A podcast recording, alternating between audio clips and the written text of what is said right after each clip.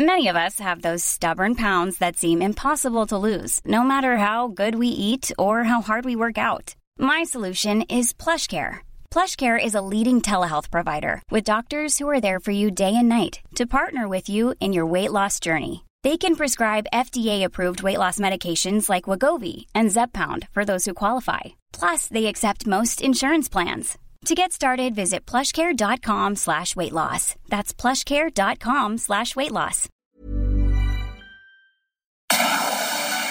Tarde a tarde, lo que necesitas saber de forma ligera, con un tono accesible. Solórzano, el referente informativo.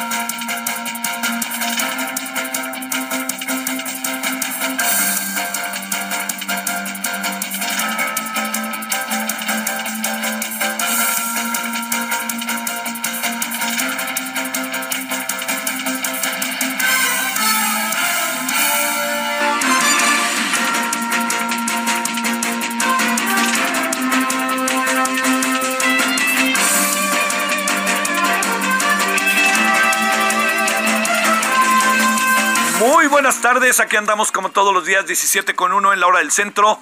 Andamos un poco roncos, no inquieto a nadie. Me acabo de hacer mi examen, nomás me amanecí ronco. Yo creo que se debe a que me enfrié un poco el fin de semana en la que fui a correr y ahí. Pero este fui, me acabo de hacer un examen ahí en los laboratorios que siempre voy y resulté negativo. Y estaremos a las vivas, ¿no? Estaremos a las vivas, así. Pero por eso me permití venir, porque el examen me lo acaban de dar hace cosa como de una hora. Pero ando ahí medio roncón, entonces espero no causarle problemas a sus, oídos. Oiga, bueno, aquí andamos agradeciéndole profundamente que nos acompañe. Día de la semana lunes, es lunes 17 de enero del 2022. Eh, hay muchos asuntos en nombre de todas y todos quienes hacen posible la emisión. Su servidor Javier Solorzano le desea la mejor de las tardes y de las semanas. Bueno, fíjese que espero que no me retire el habla, pero yo trabajé con Echeverría, con Luis Echeverría Álvarez. Trabajé cuando él estaba en el SESTEM, no como presidente. Como presidente cubrí varios asuntos de Echeverría, es decir, como periodista, ¿no?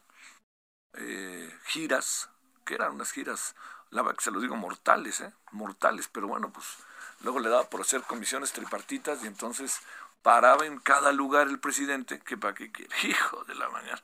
Yo al, al momento pensaba se lo dio con sinceridad que era algo muy bueno porque serviría para que la comunidad a donde él parara pues mejoraran las condiciones. No, pero llegaba a traer a los empresarios, los sacaba no sé ni de dónde, llegaba el sector obrero, el sector campesino. Las reuniones empezaban a las 4 o 5 de la tarde y terminaban a las 3 de la mañana. Uno no podía ni mandarle información al periódico ahí que trabajaba innovaciones. No, no, no, eso era, créame, era muy, muy difícil. Pero ahí no lo conocí, realmente no lo conocí. Fui un, simplemente fui, eh, fui, fui eventual, ¿me entiende? Así como de eso que me tocaba.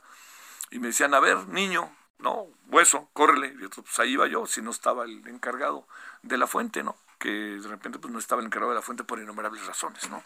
Desde que no podía, desde que estaba en otro acto, en fin. Entonces pues yo estaba ahí en la redacción y órale, córrele, niño. Y ahí iba para allá. Eh, pero fíjese que le cuento esto porque posteriormente cuando terminó el sexenio, no, no, no lo contaré muy largo, este, le prometo que en otra ocasión lo hago y este, ando ahí preparando un trabajo para el periódico La Razón. Pero le, le confieso que, que un día recibí una llamada y este y yo pensé que era una broma. Me dijeron, le va a hablar este Luis Echeverría. Y yo dije, ¿qué, qué? Pues colgué a las seis de la mañana, pues colgué. Y volvieron a hablar hasta que, ¡pum!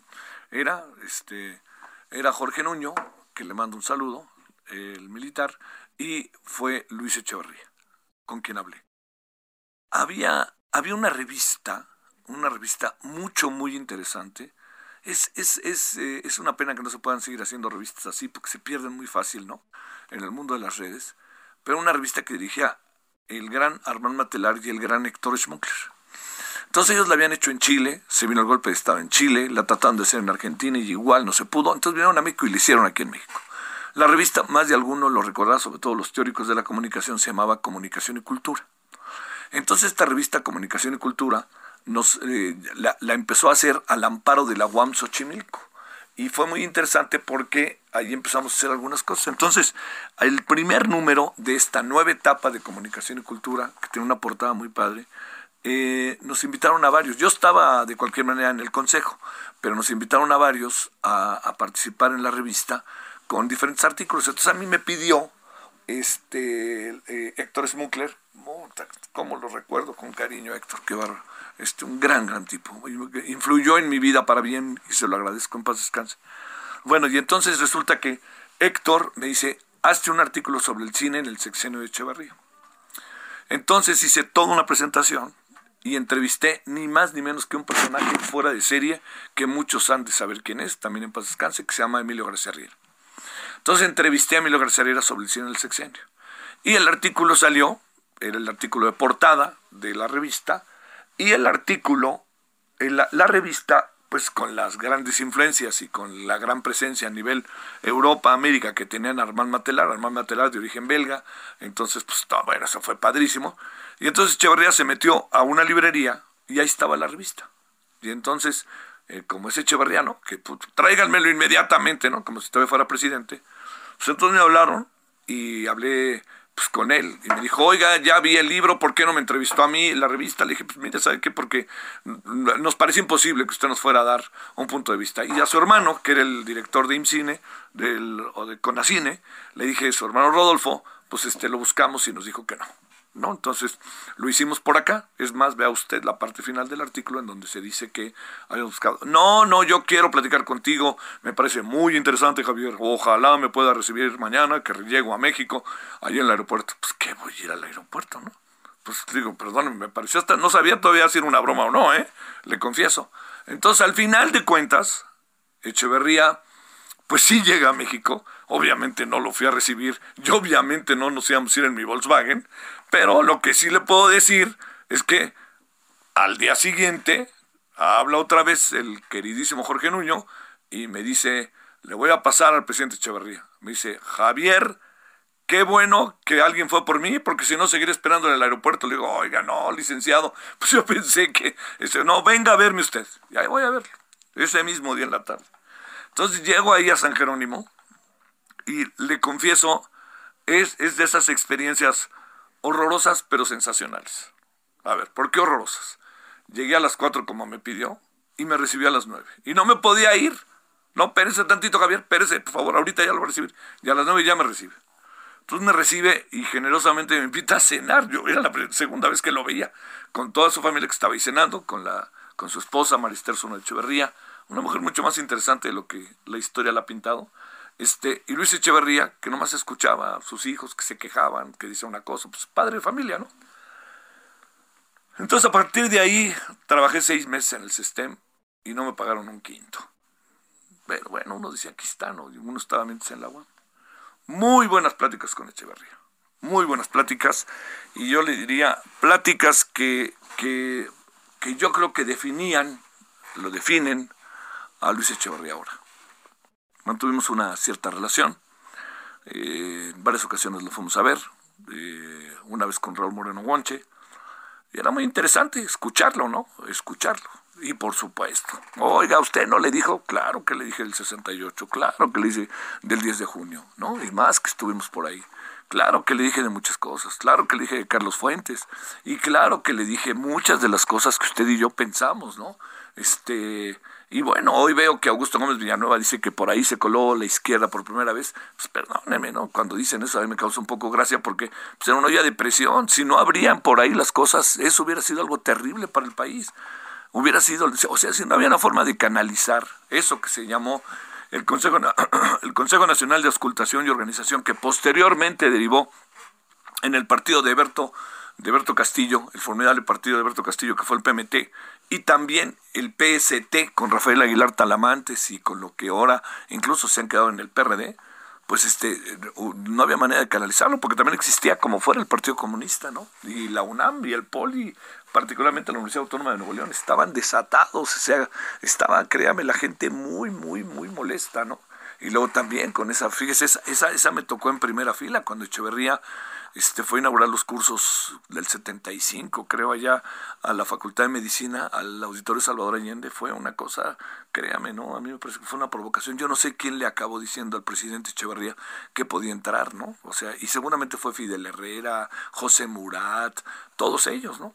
Y mire, toda esa historia, hay, hay muchas leyendas sobre esa historia, pero una de las, de las cosas que por ningún motivo uno puede perder de vista es que lo que acabó pasando por ahí, este, eh, también uno no puede soslayar que lo que acabó pasando por ahí en aquella ocasión fue que eh, le dieron un diagnóstico distinto al presidente.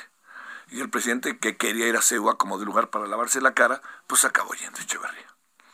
Y yo diría que mucho tuvo que ver que Raúl Moreno Guanche, hoy a la distancia, recordado con enorme cariño, pues fue factor para que el asunto se pudiera medio resolver, ¿no? Porque el que le dio la pedra de Echeverría en CEU, pues este, qué tino tenía, qué tino tenía, pero la forma en que salió, la forma en que le digo, ya aquí todo esto forma parte de una leyenda, que si iba un estudiante y que el estudiante llevaba sus tesis, que las acababa de recoger ahí a las afueras, enfrente de medicina, ¿no? En donde está el Cook, y entonces iba el estudiante con todas sus tesis, y entonces subieron Fidel Herrera, Carrillo Lea, todos ahí se subieron al coche con Echeverría, y entonces aventaban las tesis para que se pudiera sentar, luego cuentan que el señor que lo, que lo sacó ahí deseo en la camioneta, en su coche, creo que era un Maverick, un Ford 200, no sé, cuando lo sacó, este, también es otra cosa como para, para ver qué se hace. Resulta que cuando lo sacó, este, le dijeron en la tarde, te vamos a dar una casa del Infonavit y nunca le dieron nada y nomás se la pasó quejando. El tipo se quedó sin sus tesis, todo esto, bueno, fue un sexenio en donde sí prevaleció la palabra. Lo que no quiere decir que la palabra era, como diría, la, como diría este, la poesía, ¿no? La palabra precisa. Apareció la palabra y esa palabra era verdaderamente era un hablar y hablar y hablar y hablar de Echeverría. ¿A dónde iba uno? Bla, bla, bla, bla, bla, bla. Y, hizo cosas interesantes, ¿eh? Es difícil verlas ahora. A mí me parece que lo del SESTEM era un buen asunto, lo que pasa es que también se llenó de demagogia. Pero por el SESTEM pasaron personajazos, ¿eh? Bueno, el queridísimo Adolfo Aguilar Sitzer, Cesario Morales, Jorge Lozoya, personajes muy padres que hicieron cosas muy interesantes largas pláticas, recuerdo, entre Echeverría, Alfonso Arau y su servidor. Fueron cosas muy interesantes y unas reuniones que verdaderamente uno no entendía, ¿no? Reuniones sobre medio ambiente. Y me acuerdo que en una ocasión ahí el presidente, el, presidente, expresidente se paró y me dijo, oiga, pues encárguese usted, quédese encargado, quédate encargado, Javier. ¿Encargado de qué? ¿No? Y yo anotando todo lo que decían todos, y se, pues volvió a sentar Echeverría y le dije, aquí está el resumen. No importa, casi tiró el resumen. Pues él empezaba de cero, así era, ¿no? Y ahí está, vivo, vivo con 100 años de edad. Hoy cumple 100 años. ¿Cuál es la evaluación de Echeverría en, esta, en esto que le cuento anecdótico, que fue lo que me tocó a mí? Yo le diría que hay cosas que nunca respondió. Nunca respondió sobre el 68 de manera cabal. Se murió luego de Ordaz. Nunca contestó el 10 de junio. Pareciera que lo que quería era engatusar en el camino Alfonso Martínez Domínguez, que era jefe de gobierno. Nunca quedó claro por qué fue a, a, este, a CEU a inaugurar los cursos. Nunca quedó claro toda esta expropiación de terrenos hacia el final del sección en Sonora. Y nunca quedó claro cuál era la relación con la oposición o con la política, ¿no? Él, él le digo, era de lunes a domingo, había, hacía caricaturas maravillosas, Abel Quesada, en donde se colocaba la, la, este, el país, el, toda la ciudad apagada, pero el Palacio Nacional ahí, este, ahí prendido un foco donde estaba Echeverría, ¿no? Y, Abel Quesada, de manera muy simpática, decía, pues de qué se trata todo esto, ¿no?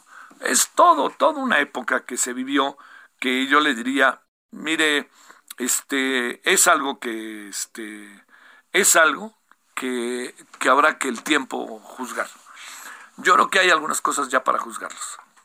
Entonces, pues simplemente, este, hay, hay por ahí libros, hay alguien que está haciendo un libro de tesis de doctorado He tenido acceso a él, muy interesante, muy duro, muy preciso. Luego está, creo que ahorita Echeverría está, tiene un Zoom en este momento en donde está su familia y están sus amigos más cercanos. Hasta Porfirio Muñoz Ledo está por ahí, que ya suena para embajador en Cuba, hágame favor. Bueno, y ya la señora Pavlovich es cónsul en Barcelona. Y el señor Pedro Salmerón, embajador en Panamá, ah, así andamos. Pero bueno, lo que le quiero decir al final de todo esto es que cumple 100 años un hombre que ha sido y ha jugado un papel verdaderamente importante en los últimos años y que algunos, que quede claro, algunos creen que hay una cierta similitud con quien hoy gobierna. ¿No? En algunos pasajes sí, pero en esencia no lo alcanzo a ver. Yo no lo alcanzo a ver. Pero algunos pasajes sí.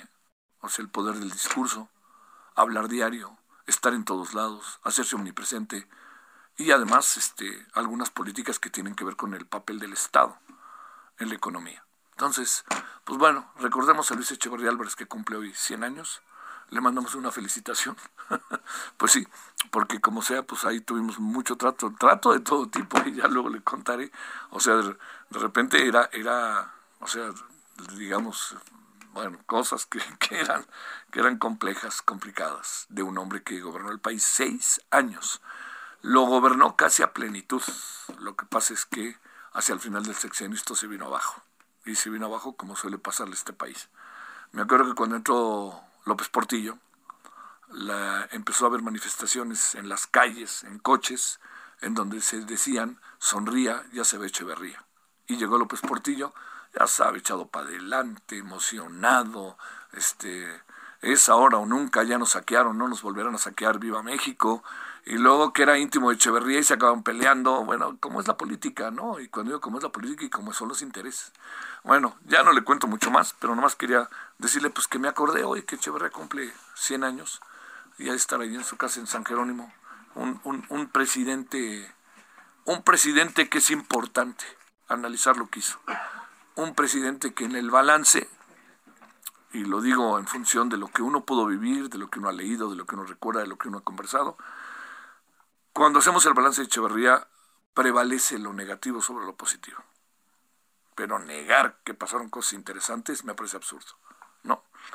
La Carta de los Derechos y Deberes Económicos de los Estados es algo mucho más interesante de lo que parece. Mucho más, créame. El hecho de que México haya establecido relaciones con China, por ejemplo, muy importante. Todas esas cosas sumaron en la vida del país, aunque luego ya sabemos todo lo que pasó con la economía. Fue la primera gran devaluación del dólar, ¿no? Pasó a 12.50. Pero bueno, pues este, ahí se lo conté un poco de carrera el lunes y para que sepa por dónde andan las cosas de quien cumple hoy 100 años. Bueno, vámonos a las 17:17 17 en hora del centro. Solórzano, el referente informativo.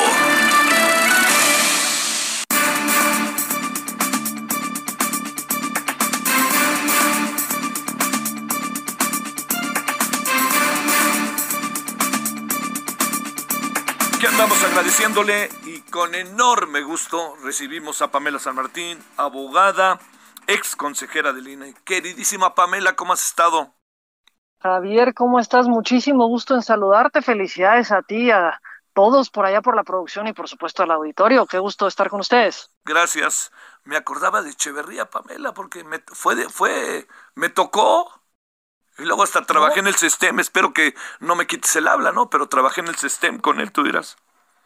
No, no, no, a ver, yo creo que hay, sin duda, son de estos casos de claroscuros brutales, sí. pero que no dejan de ser terriblemente interesantes y terriblemente relevantes a la historia del país, para bien y para mal. Claro, tienes toda la razón. A ver, te agradezco porque este, sé que te, hasta la tarea te hicimos hacer como siempre. A ver, 99.40 de firmas válidas para revocación de mandato, solo faltan 16 mil, dice el INE. ¿Qué viene ahora? ¿Qué piensas de esto? Ver, ahora lo que viene es si se terminan de confirmar las eh, que existen las firmas válidas, que digamos por la cantidad de firmas que se presentaron y por el porcentaje de inconsistencias que se llevan hasta el momento, se pensaría que sí se va a cumplir. Lo que corresponde es eh, la convocatoria propiamente a la revocatoria de mandato, que esa le corresponde al INE una vez que se han juntado las firmas.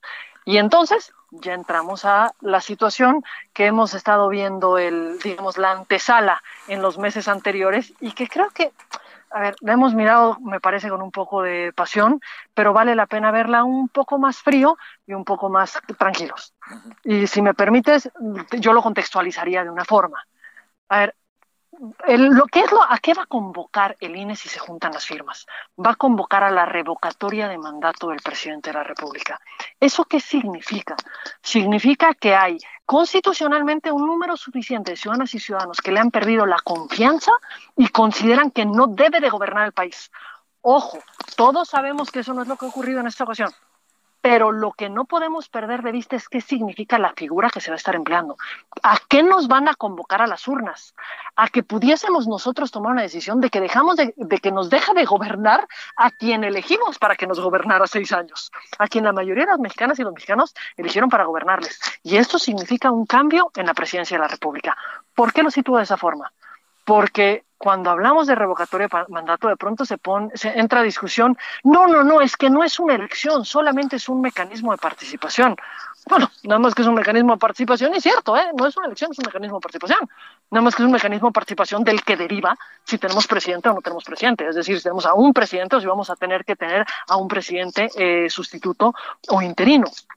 Y entonces veamos, pues, si, si es ese nivel de grave la consecuencia que puede derivar de una revocatoria de mandato, pues entonces claramente requerimos contar con todas las garantías, con todas las condiciones, tanto para aquel funcionario público que está, cuyo cargo se está poniendo en riesgo, como para las ciudadanas y los ciudadanos que le votaron, las que van a decidir no votarle, las que no le votaron. La estabilidad del país depende de que esa decisión se tome con todas las garantías. Ahora, ¿Cómo hemos construido esas garantías en México? Las hemos construido con todos los candados materialmente posibles y con todos los controles, verificaciones y supervisiones que existen a todas y cada una de las etapas del proceso electoral. En materia de instalación de casillas, México es de los pocos países en el mundo que la casilla se la acerca al ciudadano y no se tiene el ciudadano que acerca a la casilla. Se instalan más de 160 mil casillas en una elección, en la que quien recibe nuestros votos son nuestras, nuestras vecinas y nuestros vecinos. Pero eso significa ir a visitar, para que, sean, para que sean seleccionados aleatoriamente, significa ir a visitar a 12 millones de personas. Y esto no es en las cabezas municipales, ¿eh?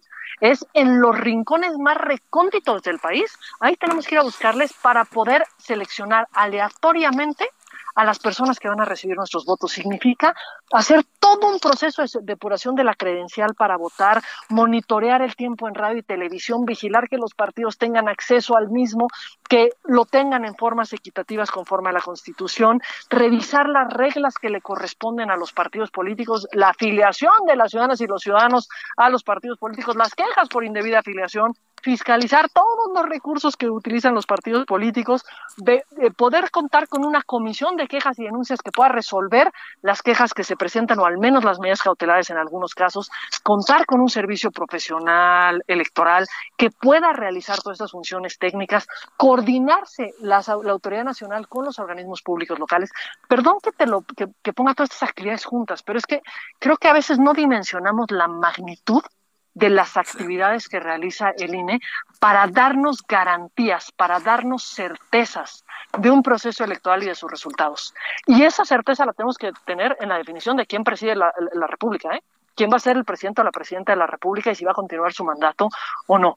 Y eso, ¿cuesta dinero? Por supuesto que sí. Pues sí tiene un costo. ¿Es un costo alto? Sí, sí lo es pero al final del día es una inversión para la legitimidad de quien nos gobierna y quien nos representa, para la certeza que tengamos nosotros que nuestros votos se contaron y se contaron bien. Y eso es lo que está detrás de este ejercicio que se va a hacer. Van, ¿Puede un poder tomar la decisión de no dotar a los recursos al país? Es que no es al INE, ¿eh? es los recursos al país para poder eh, generar estas garantías pues me parece que eso sería terriblemente preocupante como un precedente. Eso significa que no se le puede exigir al INE que adopte todas las medidas que sean necesarias para reducir los costos sin sacrificar una sola de las garantías que nos hemos dado? No, por supuesto. También todos los todos los las instituciones, todos los servidores públicos están sujetos a un escrutinio público y eso implica una transparencia, una austeridad en, en los recursos que emplean. Pero es en el marco de las leyes que nos hemos dado. Y creo que eso es lo que ahorita está en discusión y lo que no podemos perder de vista no es si hay unos buenos, si hay unos malos, si unos lo hicieron bien, otros lo hicieron mal, es como país qué es lo que viene y qué es lo que está en juego. Está en juego la definición de quién está al frente de la presidencia de la República. Solamente eso. Casi nada, ¿no?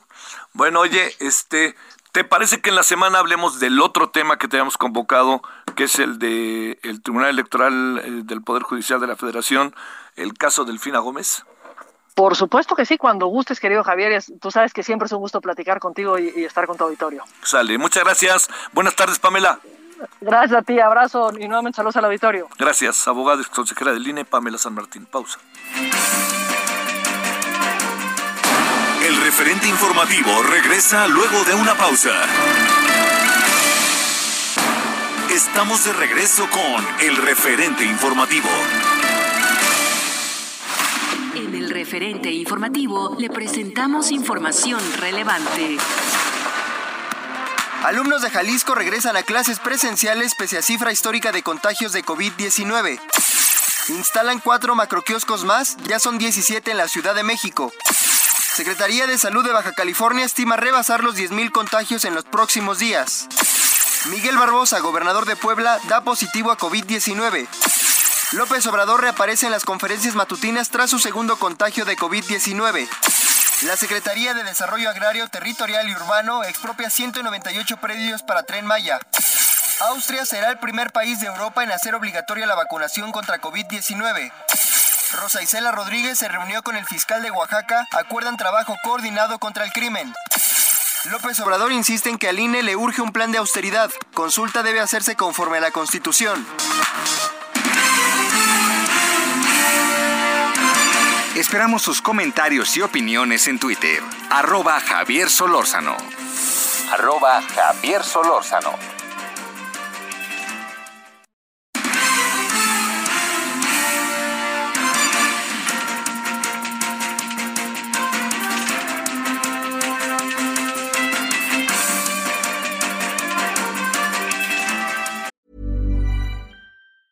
Ever catch yourself eating the same flavorless dinner three days in a row? Dreaming of something better? Well, HelloFresh is your guilt-free dream come true, baby. It's me, Kiki Palmer. Let's wake up those taste buds with hot, juicy pecan-crusted chicken or garlic butter shrimp scampi. Mm. Hello Fresh. Stop dreaming of all the delicious possibilities and dig in at HelloFresh.com.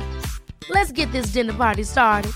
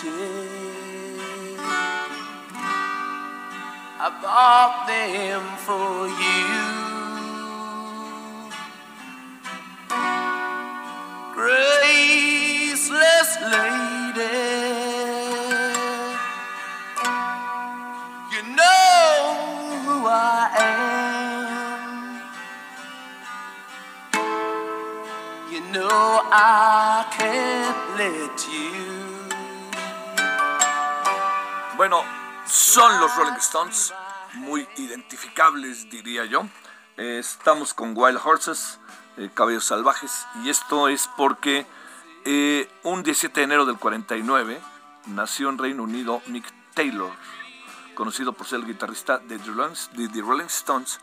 Él fue de los primeros, del 69 al 75, y después se fue, tal cual. Bueno, yo espero que como sea, siempre gozar los Rolling Stones. Veo y veo por todos lados y desde en la mañana. No dijo nada el presidente López Obrador sobre Echevarría, ¿verdad? Traté yo ahí como de... y estuve, estuve al tanto, pero a lo mejor luego se pierde uno el momento en que habló. A mí me interesaría mucho porque trabajó con él, indirectamente, ¿no? Indirectamente. Este, el PRI de aquellos años que López Obrador estaba ahí. Y este, luego por ahí Gustavo Carvajal, iban algunos que tenían ansias de ser candidatos a alguna gubernatura, legislador, delegación, vaya usted a saber. Entonces iban ahí a la, a la ¿cómo se llama? Iban a ver al, al, este, al presidente, a San Jerónimo. Y entonces Gustavo Carvajal, que era presidente del PRI, dijo, no vayan a que les dé un beso el diablo, algo así. Y luego estaba también don Jesús Reyes Heroles, con quien terminó pésimamente la relación.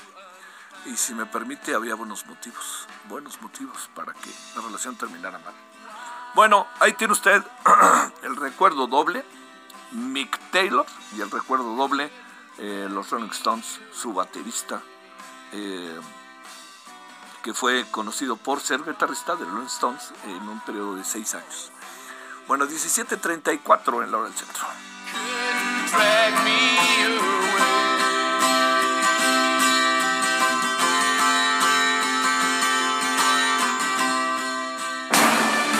Solórzano, el referente informativo.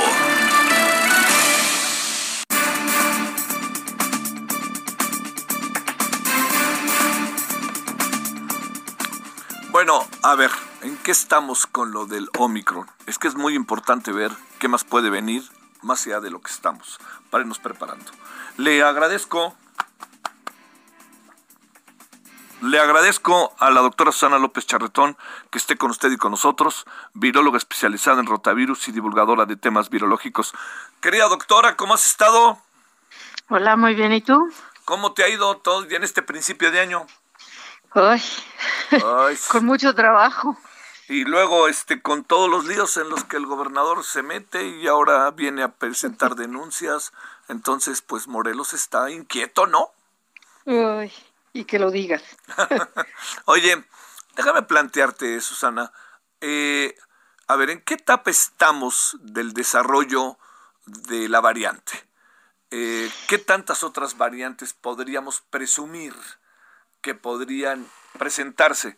¿Se va cerrando el ciclo de la presencia del, del virus o todavía no sabemos o puede venir un camino muy largo? ¿Qué, qué se puede saber desde la perspectiva de la ciencia?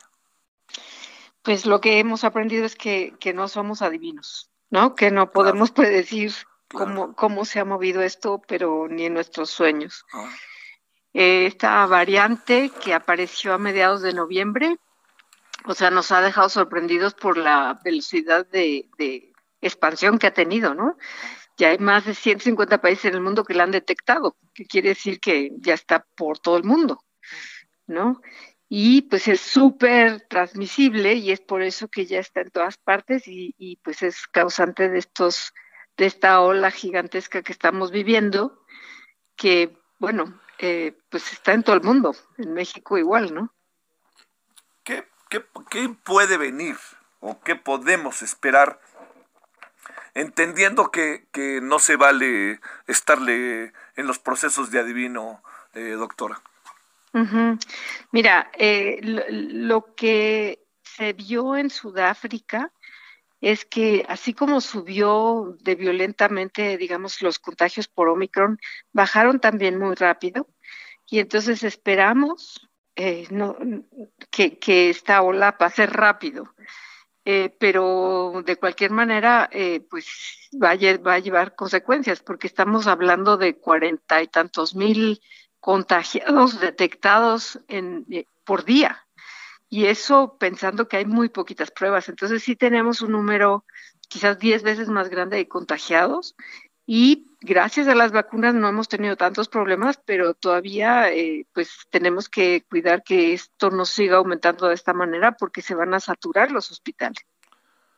Híjole, híjole, híjole. Este, esto del, eh, del tacrón que se mencionó, ¿no deja de ser eso nada más un enunciado o hay algo más? ¿De, de qué? A ver, Del, del tacrón, del tacrón, ya Ah, sabes que se juntaba Delta Sí, con sí, Omicron. sí.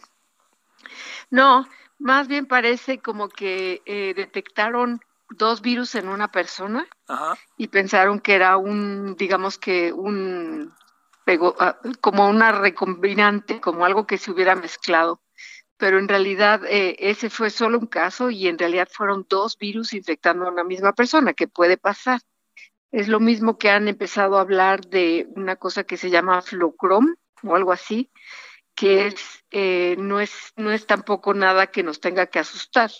Es una infección, una persona que se infecta de influenza, que es la mera temporada, y que también tiene coronavirus, que es poco frecuente, pero son dos virus diferentes, son dos infecciones diferentes al mismo tiempo. No hay, no es ninguna cepa, nada que nos tengamos que asustar de más. Doctora, presumimos que pueden venir más variantes después del Omicron. ¿Por qué se empieza a hablar de que se presume que el segundo semestre puede estar quizás más tranquila la vida en el mundo entero respecto al coronavirus? Eh, sí, sí puede haber más variantes. Esto no va a parar porque es parte del ciclo natural de los virus variar, ¿no? Y en medida de que ca- hagamos cambios de inmunidad, pues se van generando, se van seleccionando variantes, eh, dependiendo de lo que les presentamos. Ahora, con la gran cantidad de personas que se están vacunando, afortunadamente, y que se están infectando con Omicron, sí esperaría uno empezar a ver esto que hemos invocado tanto tiempo, que es la inmunidad de rebaño. Habiendo ya tantas personas inmunizadas e infectadas, quizás vamos a empezar a ver una baja, quizás, ¿eh? Una baja de, de, de contagios, aunque pues la verdad que nos ha sorprendido este virus muchísimo. O sea, de aquí, eh, inevitable el contagio. ¿Te has contagiado tú o tu entorno? Todavía no, pero alrededor mío ha habido muchísimos contagios. ¿Tú? Sí, sí, sí, sí, estamos este, igual. ¿Conviene contagiarse? Digo, claro que no conviene, pero me refiero, eh, ¿qué, qué, qué pensar del contagio? A ver. Sí, eh, esto de, de que estás viendo a, a tu alrededor mucha gente infectada eh, da para pensar, pues de una vez y ya me olvido, ¿no? Sí. La realidad es que sigue siendo una ruleta rusa. A pesar de que estamos vacunados, a pesar de que vemos que esta variante está causando quizás síntomas menos severos, todavía no le tenemos bien medida eh, la, gravedad a esta enfermedad y hay personas vacunadas eh, que están pasándola muy mal o que están acabando en el hospital. Entonces el riesgo sigue existiendo. Yo creo que no estamos todavía como para decir, órale, todos nos infectamos y ya estuvo. Y ya estuvo sí. Es muy arriesgado. Wow, wow, wow, Oye, eh, ¿te sorprende el número de contagios? Eh, pues eh, es que es lo que está pasando en todo el mundo. O sea, la realidad es que para donde tú veas, en Estados Unidos tienen cientos de miles diarios, ¿no? Uh -huh. Entonces, pues no, no me sorprende porque se ve que esta variante eh, es contagiosísima y que se ha esparcido como pólvora. Oye, ¿tenemos claridad respecto a las secuelas o a las consecuencias o estamos un poco sin del todo saber exactamente qué puede pasar eh, cuando terminas de cerrar el ciclo del contagio? Eh, no, no sabemos mucho. Sabemos pues que existen muchas, muchas personas ya que tienen secuelas de esta enfermedad que son muy desagradables porque quedan con fatiga, quedan con insomnio, con angustia o con males pulmonares y, y cardíacos, ¿no? Y no sabemos qué, qué es el factor que lo determina en distintas personas y tampoco tenemos tratamientos muy apropiados. Todavía eso hay mucho que aprender. Entonces, ese es la otra, el otro elemento muy importante. Esto de que vamos a infectarnos para ya salir de esto, pues todavía no tenemos claro sí.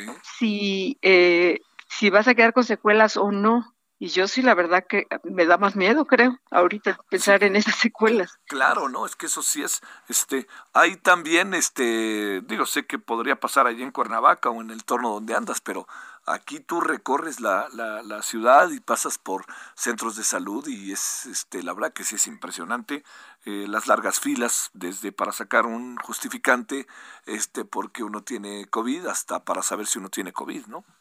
Sí, está tremendo. O sea, la, la, la, la, cantidad de gente que necesita. Bueno, y lo que estamos oyendo a nuestro alrededor es algo que yo nunca había oído. Con el grupo que platiques, ya la tía, el hermano, sí, el, sí. Se, no hay infectaron, que no. ¿no? Sí, sí, sí, sí. Sí, no hay que no. Este, bueno, pues sigámonos cuidando, doctora. Sí, sí, sí. Es la única. Y vacunándonos los que nos toca. Los que nos toca. ¿Ya te tocó el reforzamiento o no? Sí, ya. Ah, qué bueno, ya estamos en las Aquí. tres. Ya todos. En las ya. tres. Sí, sí, sí. Y eso, pues a lo mejor ahora vamos por la cuarta, ¿no? Híjole. Híjole, yo esperaría mejor que vacunen a los niños. O sea, Claro. los niños, necesitamos proteger a los niños porque es- ese es un, eh, un sector que requiere de vacunas. Es que también, híjole, el gobierno es una montaña rusa respecto a su estrategia en esta materia, ¿no? Virtudes Sí. y defectos muy marcados respecto a este tema. Así es, ni hablar. Te mando un gran saludo, doctora. Igualmente un abrazo. Para ti, doctora Susana López Charretón, viróloga especializada en rotavirus, divulgadora de temas virológicos. Ahora 17:44 en la hora del centro. Solórzano, el referente informativo.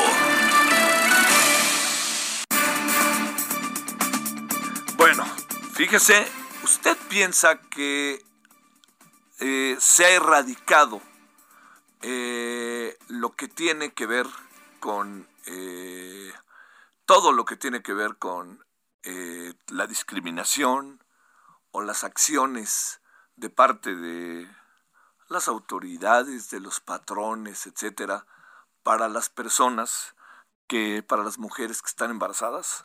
¿Usted cree que se ha logrado ir erradicando? Pues fíjese que le tengo noticias que ahorita mismo vamos a, a- precisar. Valeria González Ruiz es coordinadora de vinculación e incidencia en política pública del Early Institute. Valeria, ¿cómo has estado? Muy buenas tardes. Hola Javier, muy bien, muchas gracias. Eh, gracias por tenernos aquí en, en este espacio. Y un Ay. saludo al auditorio. ¿Hay o no hay tal cual discriminación laboral por embarazo en el país? O sea, ¿se ha logrado erradicar o no? Definitivo no se ha logrado erradicar, al contrario es un problema eh, que está en, yo creo que en todas las historias de vida, ¿no? Todas y todos tenemos a una persona cercana, una tía, una amiga, una prima, incluso nosotras mismas, que de una u otra forma hemos sufrido conductas discriminatorias en razón de nuestro embarazo o nuestra maternidad en México.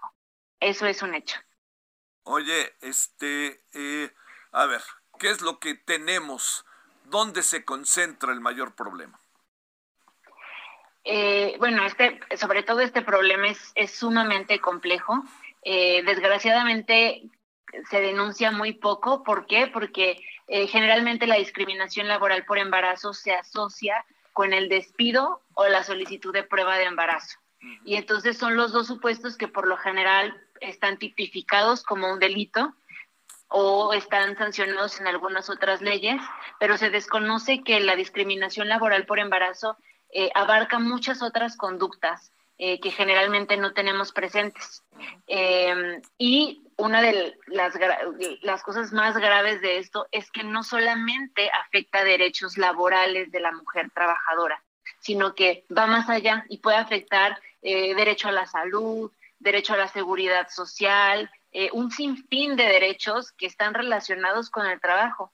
Y además, también afecta de forma directa a la vida, a la salud y al desarrollo de, de sus bebés, desgraciadamente. ¿Qué pasa con las mujeres? ¿Pierden el trabajo o qué es en general lo que sucede? Como te mencionaba, evidentemente una de las prácticas que más asociamos a la discriminación es el despido. Sin embargo, hay mil y un otras conductas. Por ejemplo, el hostigamiento laboral, ¿no? Eh, aquí te voy a decir un poquito de, de- de los casos que nosotros hemos documentado en el informe que desde Early Institute presentamos, donde las mujeres narran situaciones que les pasaron, cosas que les decían. Tu embarazo es un tema personal. Debes cumplir con tu labor y ser profesional. Nadie más puede hacerlo. Tenía proyectos contigo, pero por haberte embarazado no será posible que participes en ellos.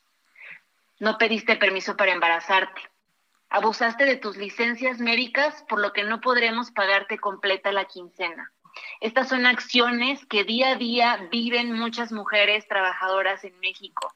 Y esto también constituye discriminación laboral por embarazo. Imagínate, Javier, vivir bajo ese hostigamiento día a día, porque tu patrón sabe que despedirte está prohibido. Entonces lo que va a hacer es eh, empeñarse para que tú renuncies, ¿no? Entonces te va a pedir que realices labores que ponen en riesgo tu salud, te va a decir que trabajes aún en tu licencia de maternidad, te va a pedir que trabajes horas extras para probar que estás comprometida con tu trabajo. Todo esto es discriminación laboral por embarazo y desgraciadamente este nivel de estrés puede llegar a repercutir seriamente y directamente en los bebés. Eh, nosotros eh, en este informe que, que, que, trabajamos desde Early Institute quisimos evidenciar con casos reales esta situación y desgraciadamente hay casos documentados eh, con desenlaces terribles, ¿no? Eh, porque muchas veces las y los trabajadores, los empleadores, perdón, no se dan cuenta de la magnitud de, esta, de este impacto, ¿no? Hasta dónde puede llegar una simple acción como la que te leí, afectar el embarazo de una mujer. Eh, uno de los casos, si me permites rápido comento, porque me gustaría que, que tu auditorio más o menos te visualice en lo que estamos hablando. Uno de los casos era una perita especialista eh, que trabajaba en lo que entonces era la Procuraduría General de la República. Ella estaba atravesando un embarazo de alto riesgo, sin embargo, sus superiores directos le dijeron que debía seguir trabajando. Entonces la mandaron a campo, estuvo en otros eh, estados, en jornadas más allá de sus horas laborales, hasta que se empezó a sentir mal y desgraciadamente tuvo un aborto espontáneo y perdió a su bebé. Este es un caso que documentó la CNDH y emitió una recomendación al respecto. Es un, es un caso eh, público, ¿no? Eh, bueno, la información sensible no, pero eh, este es de conocimiento público y es un claro ejemplo de hasta dónde podemos llegar si no protegemos la maternidad y el embarazo eh, eh, todas y todos, ¿no? Si no asumimos eh, la parte que nos corresponde. Justo por eso, este proyecto convoca, convoca a, a, los empleadores, pero también a las, incluso a las autoridades de primer contacto que atienden a estas mujeres y a, a empleadores en general para que se informen, ¿no? Que conozcan estas recomendaciones que nosotros les proporcionamos en el informe y que estoy segura pueden ser de mucha utilidad para comenzar a cambiar el chip. Hay, pocas, difer sí, ¿hay pocas diferencias entre el sector público y el sector privado. Eh, bueno, como te decía, no todo se denuncia, sí. pero de lo que se denuncia, eh, hay instituciones que nos arrojan ciertos datos. Por ejemplo, con APRED nos mencionó que el 88% de las quejas que recibe es por eh, quejas promovidas en contra de particulares y solamente el 12% restante son quejas promovidas en contra de servidores y servidoras públicos. No. Eso quiere decir que hay una mayor incidencia en el sector privado. Por sector privado me refiero a organizaciones, empresas, etcétera, y no eh, en gobierno. Oye, déjame Pero bueno, concluir. es una problemática nacional. Sí, perdón. ¿Qué pasa con este informe? Con tantas evidencias, eh, porque, digamos, quizá podríamos atenuar el problema en las grandes ciudades por todo un conjunto de circunstancias que se juntan. Pero mi pregunta más bien es, ¿qué pasa en pequeñas comunidades? ¿Qué pasa en estos lugares? Eh? Eh, bueno, lo que nosotros tenemos es información de reportes, ¿no? Eh, hay una eh, encuesta que es la Envire, se hace en todo el país a mujeres de todas las edades y se les preguntó a las que trabajaron en los últimos años si habían sido víctimas de discriminación. Y eh, el resultado es enorme, es el 17.3% de las mujeres encuestadas que, que trabajaron en los últimos cinco años. Y si desagregamos esta cifra, eh, sí, efectivamente, eh, los mayores porcentajes se concentran en zonas urbanas. Entonces es donde quizá ya hay más competitividad, donde los empleadores exigen de sus trabajadores eh, eh, todo este compromiso, ya saben, eh, cómo, cómo relacionamos actualmente el trabajo, de tienes que estar completamente comprometido con esto, trabajar horas extras, etcétera. O, en, o en ciertos puestos, por ejemplo, también observamos eh, eh, puestos que quizá no requieren tanta responsabilidad, pero las mujeres también son víctimas en esos espacios porque las ven como fácilmente reemplazables, ¿no? Entonces, generalmente no tienen prestaciones de ley y también son objeto de esta situación. Pero efectivamente los resultados se enfocan más en zonas urbanas. Sí, no, pues sí, lo que pasará en el campo. A ver, una, para cerrar, Valeria, claro. ¿se está haciendo algo? ¿Dice algo la ley y le hacen caso a la ley o seguimos igual que hace 10 años? Eh, esto es muy interesante porque sí hay múltiples leyes, te digo, es por ejemplo un delito, ¿no? Incluso en el Código Penal Federal se sanciona hasta con cárcel, ¿no? Y está explícito eh, el embarazo, ¿no? La discriminación laboral por embarazo. Sin embargo, lo que te decía, muchas veces no se denuncia porque ¿cómo vas a denunciar a tu patrón, no? Mientras tú sigas trabajando aguantas, ¿no? es muchas veces a lo que se ven orilladas las mujeres. Entonces, eh, ese es un problema muy grande. Eh, y otro porque pues no existen las instancias internas anónimas eh, a las cuales ellas pueden acceder para, para pedir ayuda. Eh, lo que nosotros proponemos desde Early Institute son recomendaciones para poder cambiar las cosas y están focalizadas en estos tres sectores que te comentaba antes, los empleadores, tomadores de decisión y también autoridades de primer contacto, porque si me permites rápido decirlo, desgraciadamente una vez que llega el caso a una autoridad, muchas veces revictimizan a las mujeres, les exigen que ellas prueben, ¿no? Y a veces es sumamente difícil probar estos eh, testimonios que te dije hace ratito, Javier. ¿Cómo pruebo si me lo dijo solo a mí, si no había testigos, si no lo puso en un correo? Entonces, las autoridades tienen que estar capacitadas también y sensibilizadas para saber investigar con perspectiva de derechos humanos y con perspectiva de género. Te mando un gran saludo, Valeria González Ruiz, coordinadora de vinculación e incidencia en política pública del Early Institute. Gracias, Valeria. Al contrario, gracias a ti. Un saludo. Oiga, ya nos vamos a partir de hoy a partir de hoy de 11 a 12 de la noche aquí en 98.5 de FM, va a aparecer un nuevo concepto llamado Rock 101. ¿Recuerda usted Rock 101? Pues ahora va a pasar por aquí. Este, eh, ya le contaré luego, pero al rato le doy más detalles de 11 a 12 de la noche a partir de hoy. Bueno, nos vemos en la noche. Hasta aquí, Solórzano, el referente informativo.